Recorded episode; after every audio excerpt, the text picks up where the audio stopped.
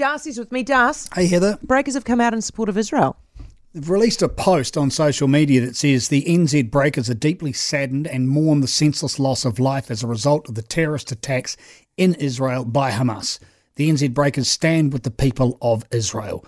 They've come out with that. Uh, there's been a bit of discussion on social media. Go on then, the explain the that. discussion because it's New Zealand. We- Uh, well, I mean, and a lot of that has actually been removed. There was a whole lot more, but I see it's uh, conveniently disappeared. What was it There, saying? there were people saying, "Why did you post this? You need to delete this post." People on the other side going, "We stand with you 100. percent We get that. What happened over there was disgraceful," and so on and so forth. So there's a discussion. They've created this discussion on their social media post. Now, I don't have an opinion either way on what happened over there. I feel for the people more than anything else as opposed to the, the governments and what happened there. And they always get caught in the middle of this. This is the nature of war.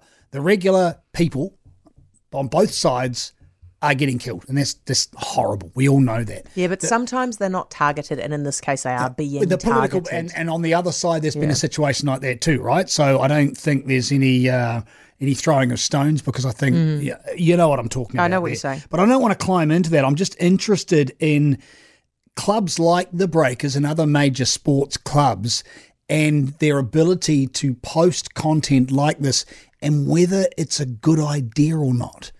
Now, I'm not passing judgment on this at all. I'm just interested in the social media side of it, what they hope to gain What out of it, and what they can Is it a actually good idea lose out of this. I think in a situation as fraught and vexed as the situation we're now, and as complex as everyone keeps telling us, you are going to upset some people with comments like this. Why would you bother? So I'm What- what- taking what I'm would your taking what you're think? saying as as no, you should not get involved in this if you're a sports club. I would think something as heavy and big and divisive and global as this from a New Zealand club, I don't think it's a good idea. I'm not Is sure what their major sponsors would think. D'Arcy? What about BNZ? Is your position on this consistent in that like you also don't think that players should take the knee? Uh, no, no, it's different. I think it's different. You, Oh, can, you can do well. It's a it's a major international conflict that's been argued about since 1948, and You you've can't got pick and choose. You're either got- involved in politics or you're not as sports. You've got to be consistent.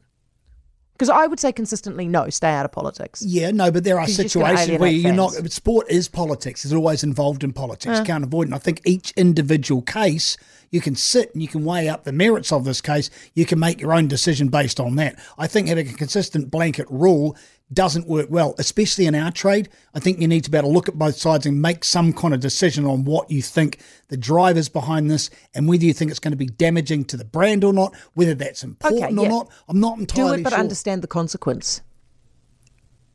Uh, but but you're saying what you're the, saying. The, the sports people Yeah. and the Get involved, organisations. but understand. The, yeah, understand this might blow up in your face. D'Arcy, um, why do you think they've done this? What prompted them? Um, Israel uh, is the homeland of Mody Maor, their head coach. Ah, okay. Possibly there, Yep, there could yep. be a drive there. Yep. Uh, I, I mean, I can't comment from there. I don't know how they've worked this. I'd be interested if this is a, a blanket statement that represents everybody involved within the organisation. That's another cop it, thing. eh? When organisations come out with statements, I, I think the the heart of the statement though isn't saying they.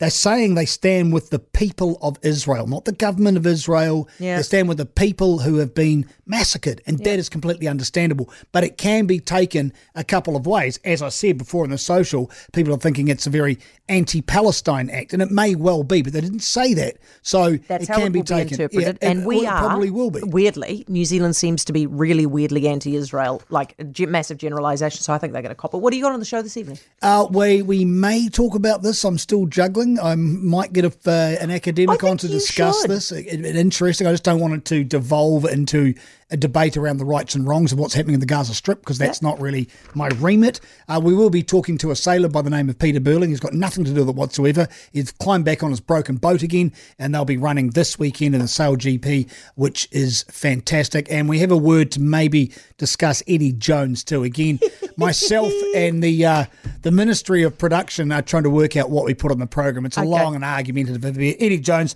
is he coming? Is he going? Is he staying? Is, Is he, he off to mad? Japan? We Thank just you. don't He's know anymore. mad. Hey, what a story! Thank what a story! for that, D'Arcy. D'Arcy will be back seven o'clock. D'Arcy Waldegrave on Sportstalk.